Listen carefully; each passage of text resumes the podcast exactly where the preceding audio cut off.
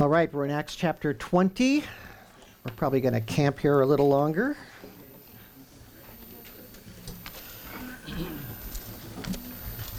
This is just a great passage. I can't do it justice, but we're going to try. Let's pray one more time. Father, as we look at your word, we ask for not just understanding, but um, dedication to the principles that Paul lays out here for the church, for pastors, for elders, for shepherds of the flock, Lord, and that all of us would um, be committed to the things that he was so committed to, gave his life for. We ask you to help us in Christ's name. Amen. All right. This is an amazing passage.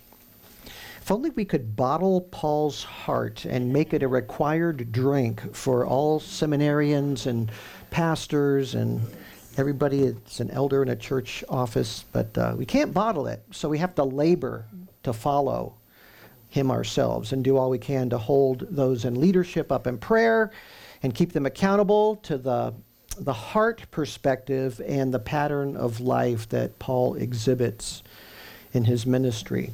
So last week we really just sort of scratched the surface of all that Paul shares here with the Ephesian elders and by extension uh, to all shepherds of the flock in, in every age and every place. I've already talked about the church all over the world this morning. Well, these, these principles apply everywhere for church leaders. We learned so much about what a shepherd should be and shouldn't be. So last time we looked briefly at the elder qualifications in verse 19 and verse 20 and verse 27. Verse 19 really laid the critical, uh, sort of the heart foundation, the proper motivation of the shepherd. The phrase, the main phrase being serving the Lord with all humility. So the shepherd serves the Lord, not man. He does serve people, but the only right way to serve people is to serve the Lord properly, right? I mean, that just sort of makes sense. The Father sets forth what he wants, and the shepherd guides people to what the Lord wants. And he helps that take place in a, in a church body or um, in any kind of ministry that he has. The shepherd doesn't have any special insights himself. The, the shepherd points people to the will of the Father. That, that's his insight. All that the Father wants is in the Word of God. The shepherd serves the Word of God and points people to that. So the shepherd has to say no to other voices, contrary voices, any voices from other people, uh, any voice in his own heart that might entice him away from God's w- truth and God's way. He can't listen to those voices. No, no one else and nothing else can come before this fundamental commitment to serve the Lord that Paul talks about in verse 19. Most of all, the shepherd makes sure um, he doesn't come before the Lord. And that's where this idea of humility comes in here. His personal interests are the last to be considered because he's a slave. That's the language that Paul uses. And the slave, a slave doesn't assume he's going to get a lot of kudos or thank yous for doing his job or extra perks. He's not concerned about his dignity, he's not concerned about earthly honors. Serving is what a slave does. So Paul says in verse 19, his heart is one of all humility.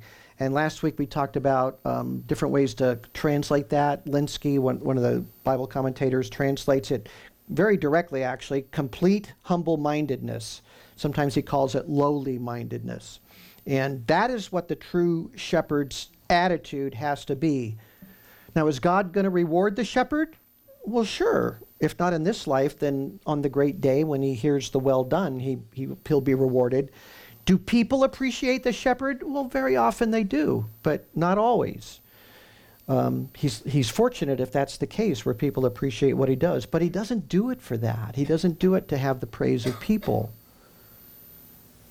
or to have honor or to gain from people. He has to eschew those things. I love that word, eschew. That's a cool word, but it means to shun. He has to just let all that stuff go. He has to. And if the world keeps piling it up on him, he might have to kind of ask that it not be done anymore because he doesn't want to have his head turned by those things in the world. Now, verse 20 and verse 27 reveal a really important goal of proper Christian instruction. We talked about that last Sunday. That's teaching the whole purpose of God. So we spent a lot of time on that last week. So I'm just going to say that that tells us that the shepherd labors to draw the flock to all that God has to say in the scriptures.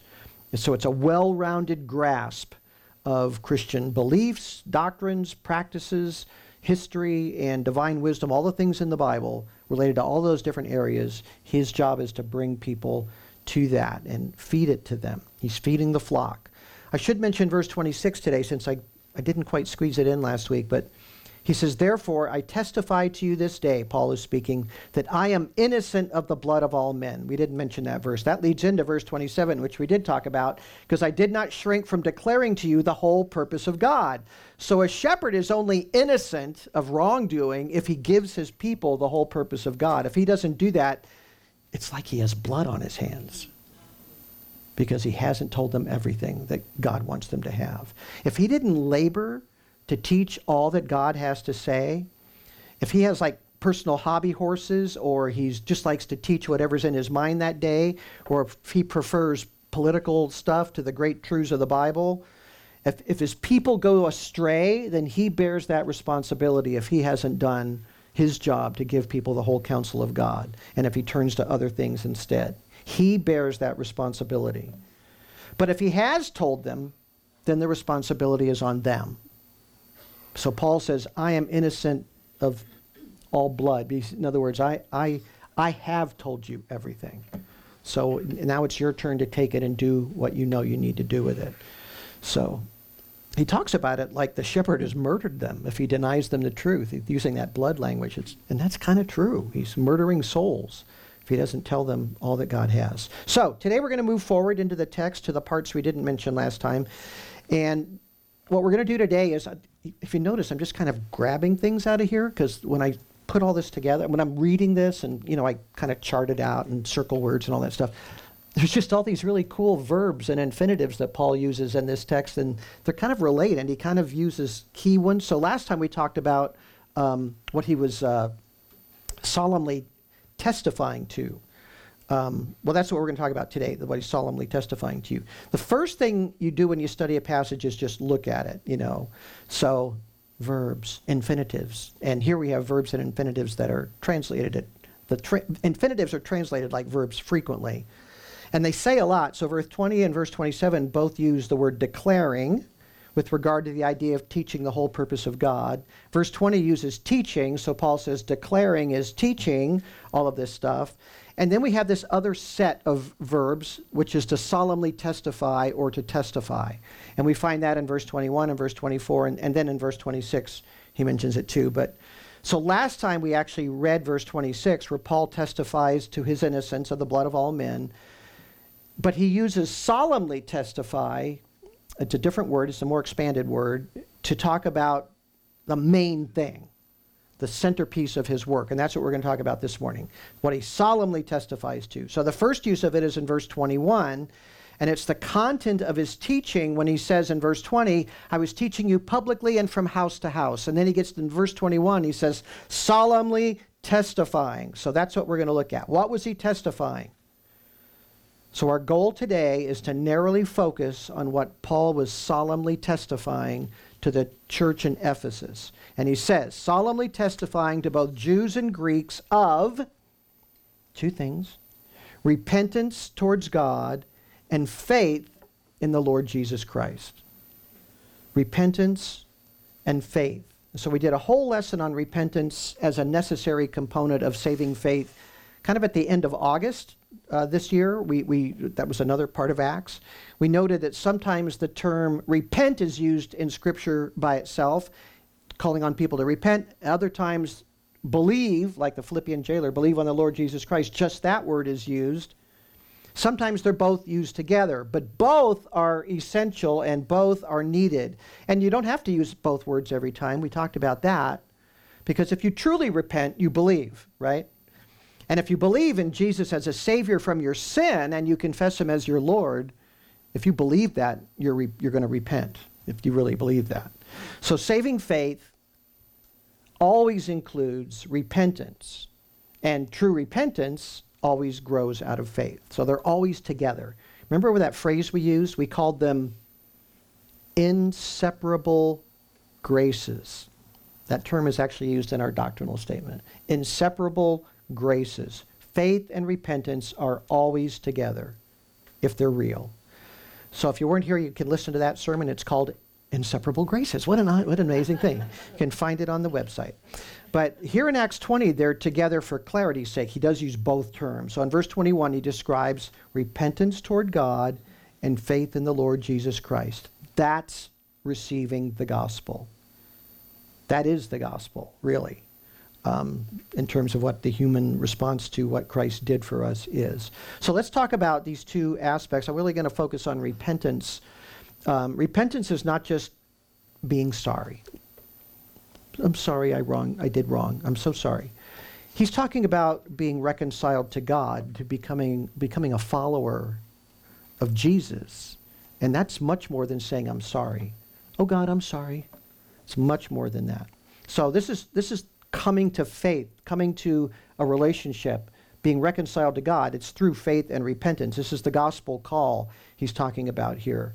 So it's uh, repentance isn't being just sorry, it's being reconciled. It's, it's turning in a direction to follow Christ. The Old Testament word for repentance really means to turn. That's what it means. Like you're going this way and you're going to go this way. So you're turning from something to something. And it's a directional thing. You're going in a new direction. So you're turning away from something you held to sin, idolatry, self sufficiency, and you turn, you take hold of the living God and what he offers you. So what you held on to was whatever it was you held on to was not a neutral thing. Anything you put in the place of God or that was more important to you than, than God and his will, that was an idol for you. And you're turning from that, at least from the heart commitment to that, and you're giving that full heart commitment to God. And that thing, even if it's an innocent thing, has a new place in your life. You know what I'm saying? So you're turning from that as your your world, your your passion, and your great passion is going to be for the Lord, and then that thing finds its proper place. If it's a sin, it's got to go. But if it's something else you just like doing, he's got to come first. So it was an idol. So your personal allegiance is what's changing. It's shifting, dramatically shifting towards the Lord. So the Ephesian Christians, they had to let Artemis go, the goddess of the Ephesians. They had to let her go, right? They had to let cultic prostitution go. They had to let all their magic books go. Remember, they had the big thing and burned millions of dollars worth of uh, magic books that they all brought and gave up. So these were things that they believed in and looked to for blessing or good fortune, but they're not real and they take your heart away from God, so they had to get rid of those things. They had to put them aside and come to God. They, the heart was drawn away from God by those things, so they have to address that. You can't have Christ and have substitutes for him in the same heart. You can't do that. So the substitutes have to go. They don't mix.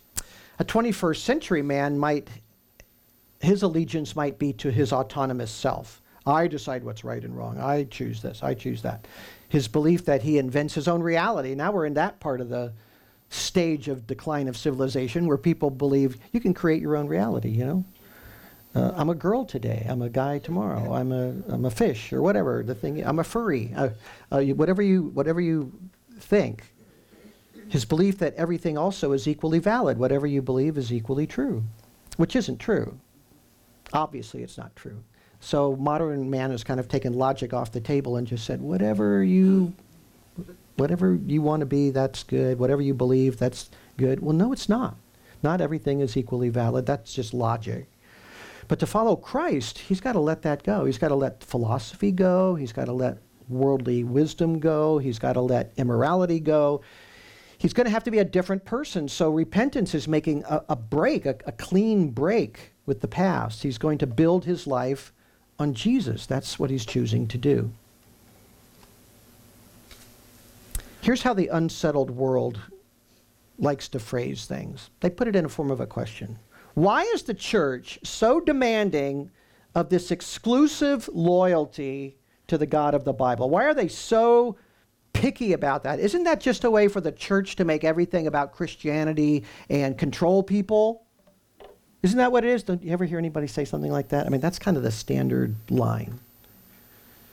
And the answer is uh, well, you know, there might be some people that are Christian of some sorts and actually do want to control people, but that's not what Christianity's about, and that's not what we're doing, and that's not what that's not the Christian way at all. Exclusive devotion to God, to the God of the Bible, it isn't about controlling people. It isn't about winning a culture war or anything like that. It's simply giving the real God his due. That's all it is. It's giving him what he deserves, his, his all honor and worship and glory and thanksgiving goes to him. That's what we're doing. Singular loyalty to the living God revealed in the Bible. It's all about our condition when the gospel comes to us. We are lost. That's Jesus' word for us. We're lost. Humanity is lost. He also used the word evil about humanity. Human beings are evil. We're in the camp of the enemy of God, and we have to come out of that camp and come to Him. We have to come to His side, His position. Satan, the enemy of God, has built a whole world of lies. Jesus called him the father of lies. That's really his power. He's a great deceiver. And that deceit has to be broken. We have to move away from it. The father of lies is, sumel- is selling humanity lies that they're very willing to believe. Because human beings are fallen creatures. We're already prone to deception. In fact, you know what the Bible says the most deceitful thing in the world is? It's the human heart. Jeremiah 17, that's what the Bible says. The most deceitful thing in the world is the human heart. So if that's true, and the enemy of God is wanting to feed lies to people, they're pretty ready to buy those lies. That's how things get so crazy so fast. Oh yeah, okay, well, that's that's the new weird thing. I'll accept that. I believe that. I'm going to fight for that that lie. So people are already bent in their heart towards deception, self-deception. And the Bible says the most deceitful thing is human heart, so Satan's going to feed that human heart. So, religions, philosophies, unbelief altogether are ways to keep us from being reconciled to God. And that's where the human heart goes. That's why Jesus said we're lost. In Ephesians chapter 2, Paul says man is dead in his trespasses and sins. Lost, evil, dead. That's not looking good for us. In Romans 5, Paul says we are sinners, we're ungodly, we're helpless, and we're enemies of God. He says all those four things in that one little section right there sinners, helpless, ungodly, enemies of God. So, can you see why there has to be a great turning, a repentance, a, a turning away from all of those things to God? That's why that's essential for salvation. There has to be repentance. Well, why does the Bible have to call me an enemy? because we fail to acknowledge the authority of the true king of the universe and the creator of all things. We are his enemies. We are rebels in his universe.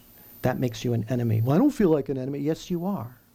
If you have not reconciled with him, because you're born in that condition. Our, that's humanity's condition, to be an enemy of God, to be against him. That's how human history began, willfully breaking his commandments. Our first parents did that.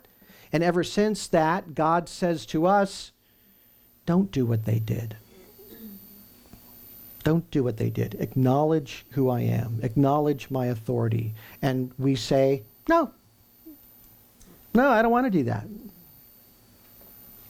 But a repentant heart says, I was wrong. I not only acknowledge your authority, Lord, but I confess that your authority is good and right and I confess that you are just in punishing sin, and I am the one in the wrong. That's more than just saying, oh, I was wrong. It, it's turning to Him, acknowledging what's great about Him, what's true about Him. That's what has to happen.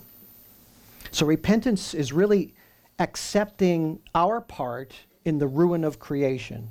It's saying that I am part of that corruption of creation, the destruction of creation. So repentance turns to God very meekly and says, I can only live by your mercy. That's the only way I can live.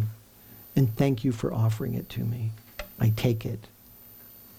That's reconciliation. So just that one aspect of embracing salvation, repentance, is really important. And then Paul, what does Paul say the other one is? The other inseparable grace. It's faith.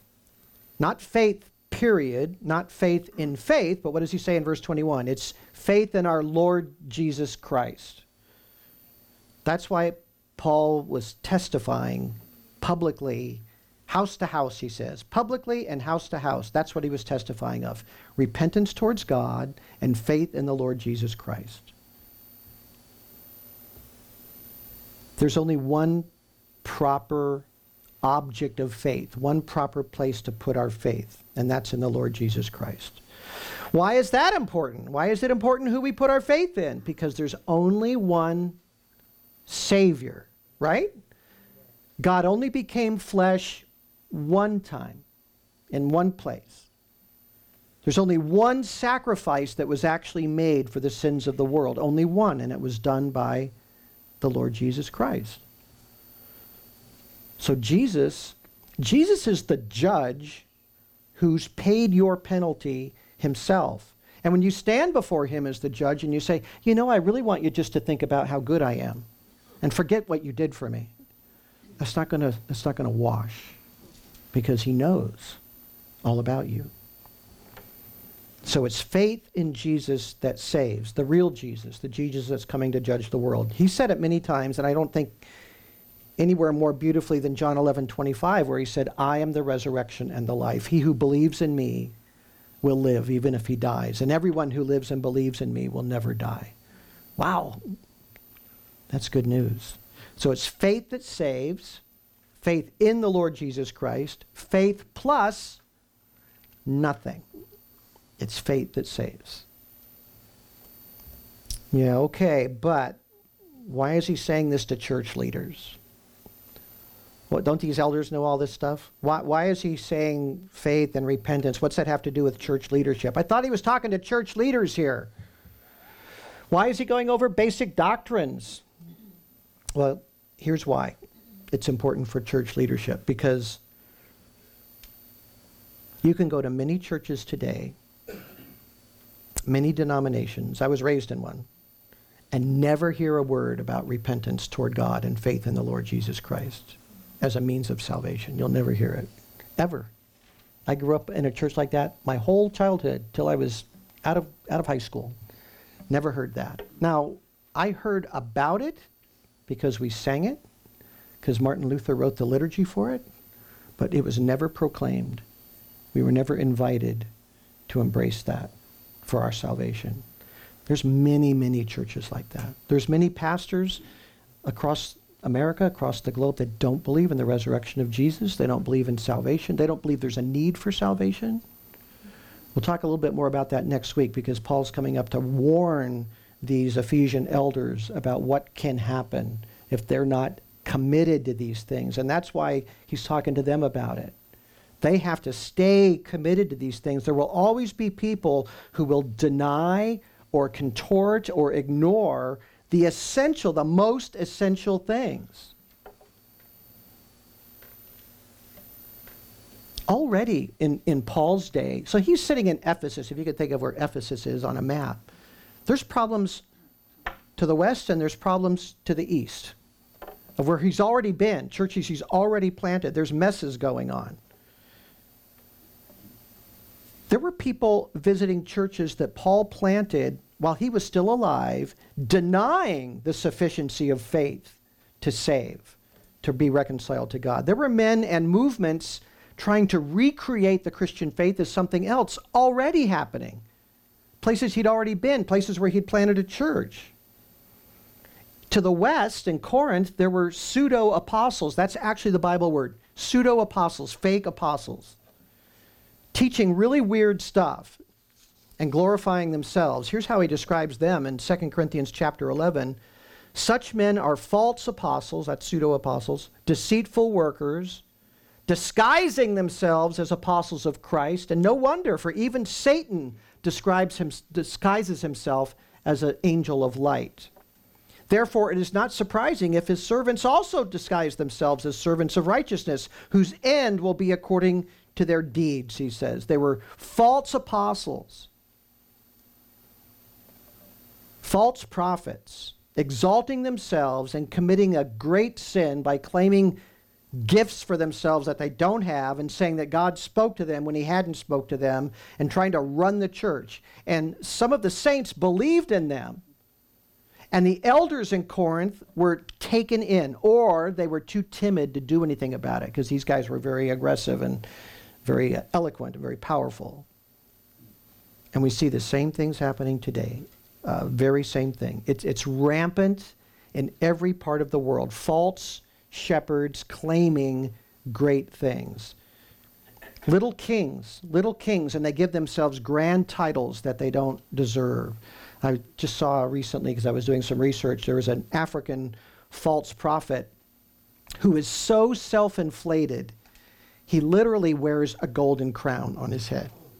And when he arrives someplace to preach on his helicopter, he comes out and he's wearing a golden crown and an ermine robe, just like a king of Europe somewhere. And a red carpet is rolled, rolled out for him. And he walks along the red carpet with his queen wife and goes and does these ministry things.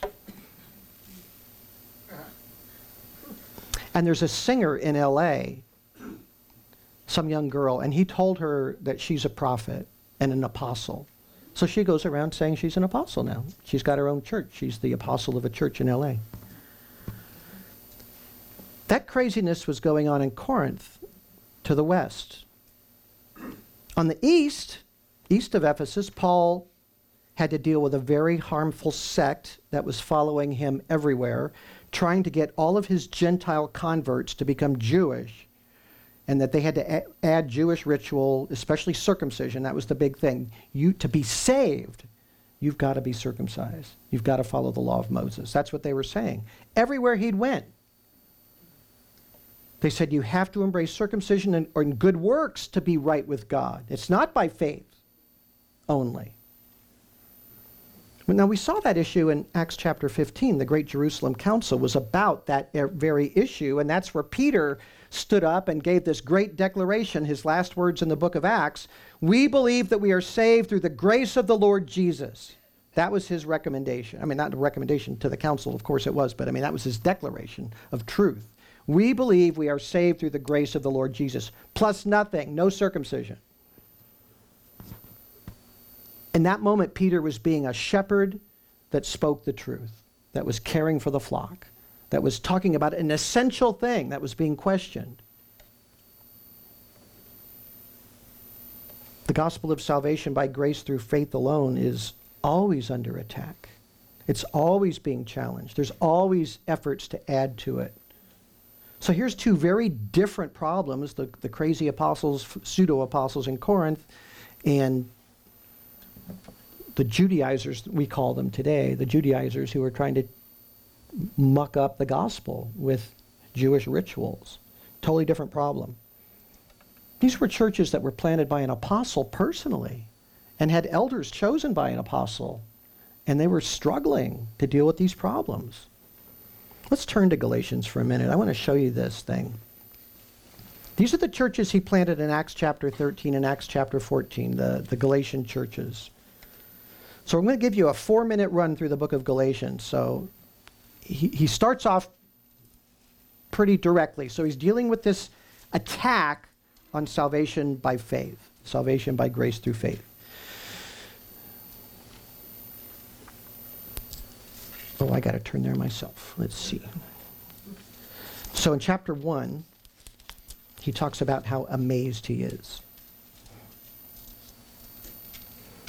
Verse 6 I am amazed that you are so quickly deserting him who called you by the grace of Christ for a different gospel. That's how serious it is. Verse 7 which is not really another, Only there are some who are disturbing you and want to distort the gospel of Christ. But even if we or an angel from heaven should preach to you a gospel contrary to what we have preached to you, he is to be accursed. Now, that was a real subtle, gentle lead in to this problem that they were having. They were called by grace, and now they're off to add something else. So Paul says, I don't care who told you to add something. If an angel shows up and tells you to add something, that angel is accursed. The gospel they received at the beginning was not Paul's gospel. Look at verse 11. For I would have you know, brethren, that the gospel which was preached by me is not according to man. For I neither received it from man, nor was I taught it, but I received it through a revelation of Jesus Christ. And then I think chapter 2, verse 16, makes it really clear that this, what this revelation was. 2:16 Nevertheless knowing that a man is not justified by the works of the law but through faith in Christ Jesus even we have believed in Christ Jesus so that we may be justified by faith in Christ and not by the works of the law since by the works of the law no flesh will be justified no one who stands before God on judgment day and says examine me and approve is going to be approved by their works Burn it into your heart. By the works of the law, no flesh will be justified. And in verse 21, that same chapter, he points out that salvation by works really does away with the very idea of the cross. It's an attack on the cross. Galatians 2:21. I do not nullify the grace of God, for if the righteousness if righteousness comes through the law, then Christ died needlessly. So their their errant belief is overthrowing the gospel. It denies what God has done. Chapter 3, verse 1. You foolish Galatians, who has bewitched you, before whose eyes Jesus Christ was publicly portrayed as crucified?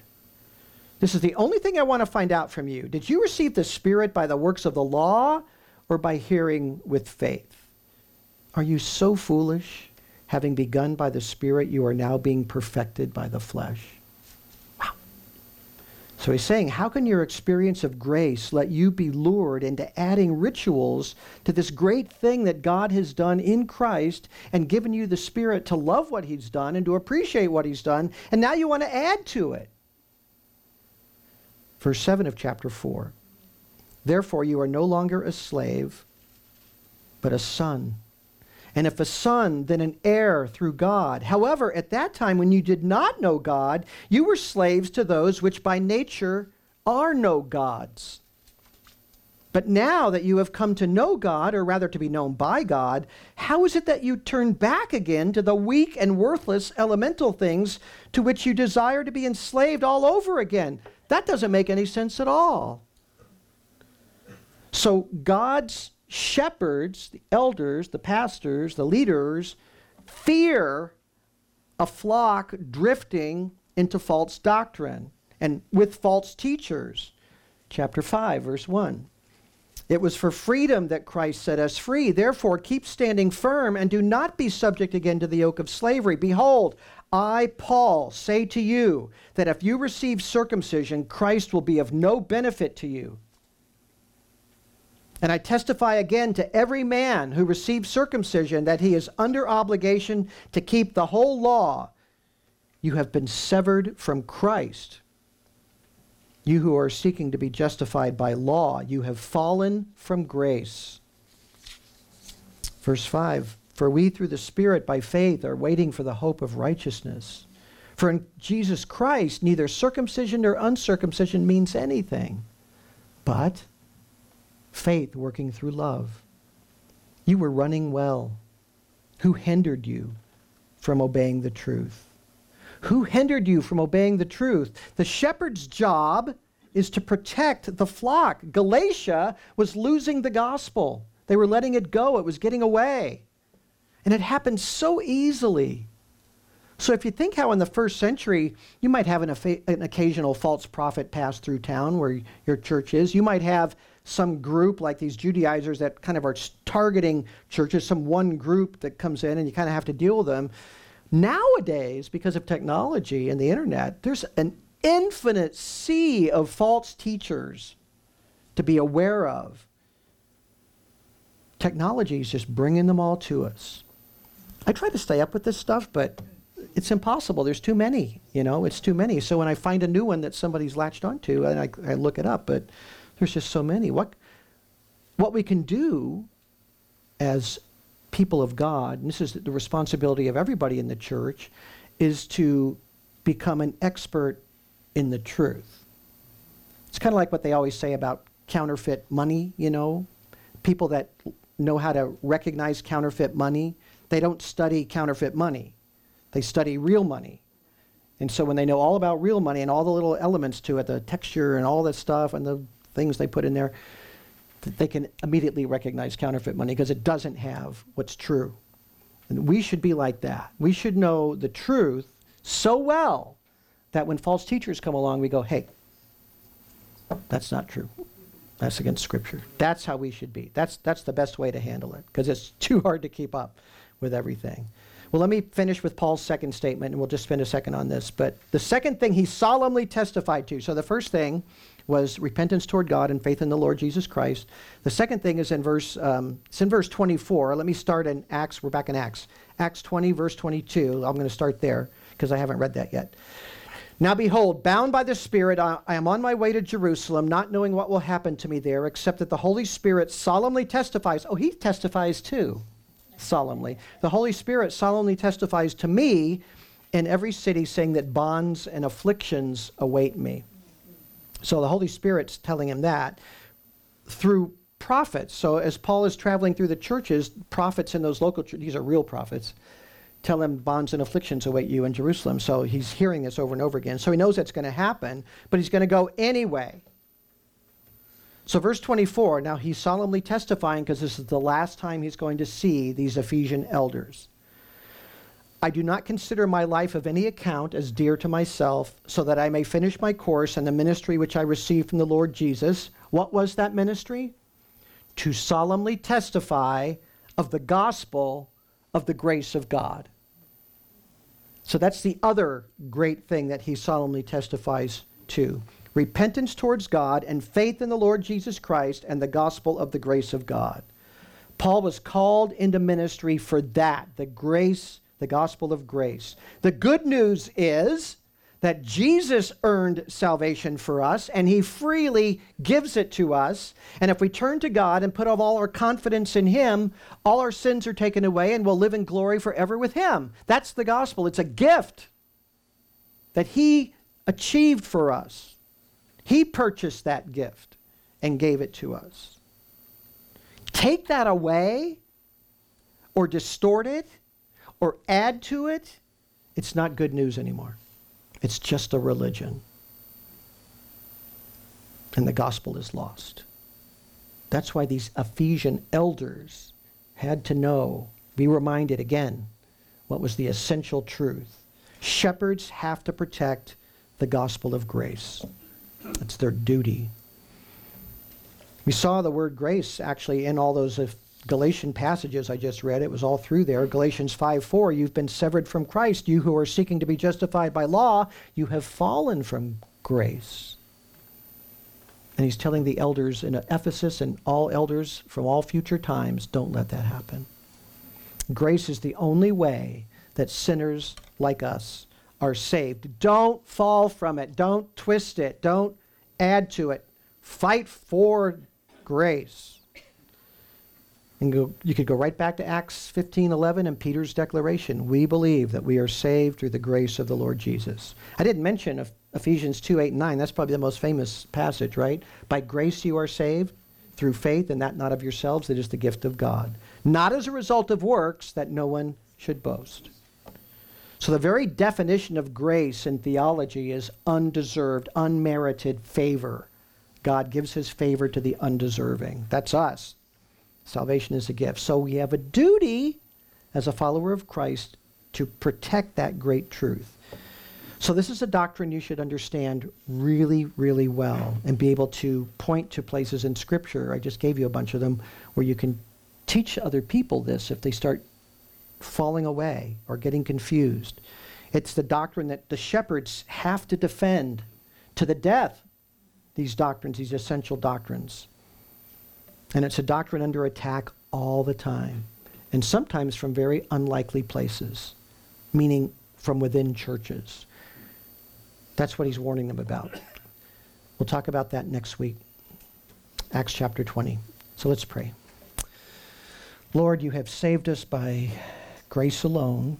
We've received it by faith alone. You've also sent shepherds for your flock, your church, so that no lie can move us from trusting in your grace. You have left nothing undone on your end.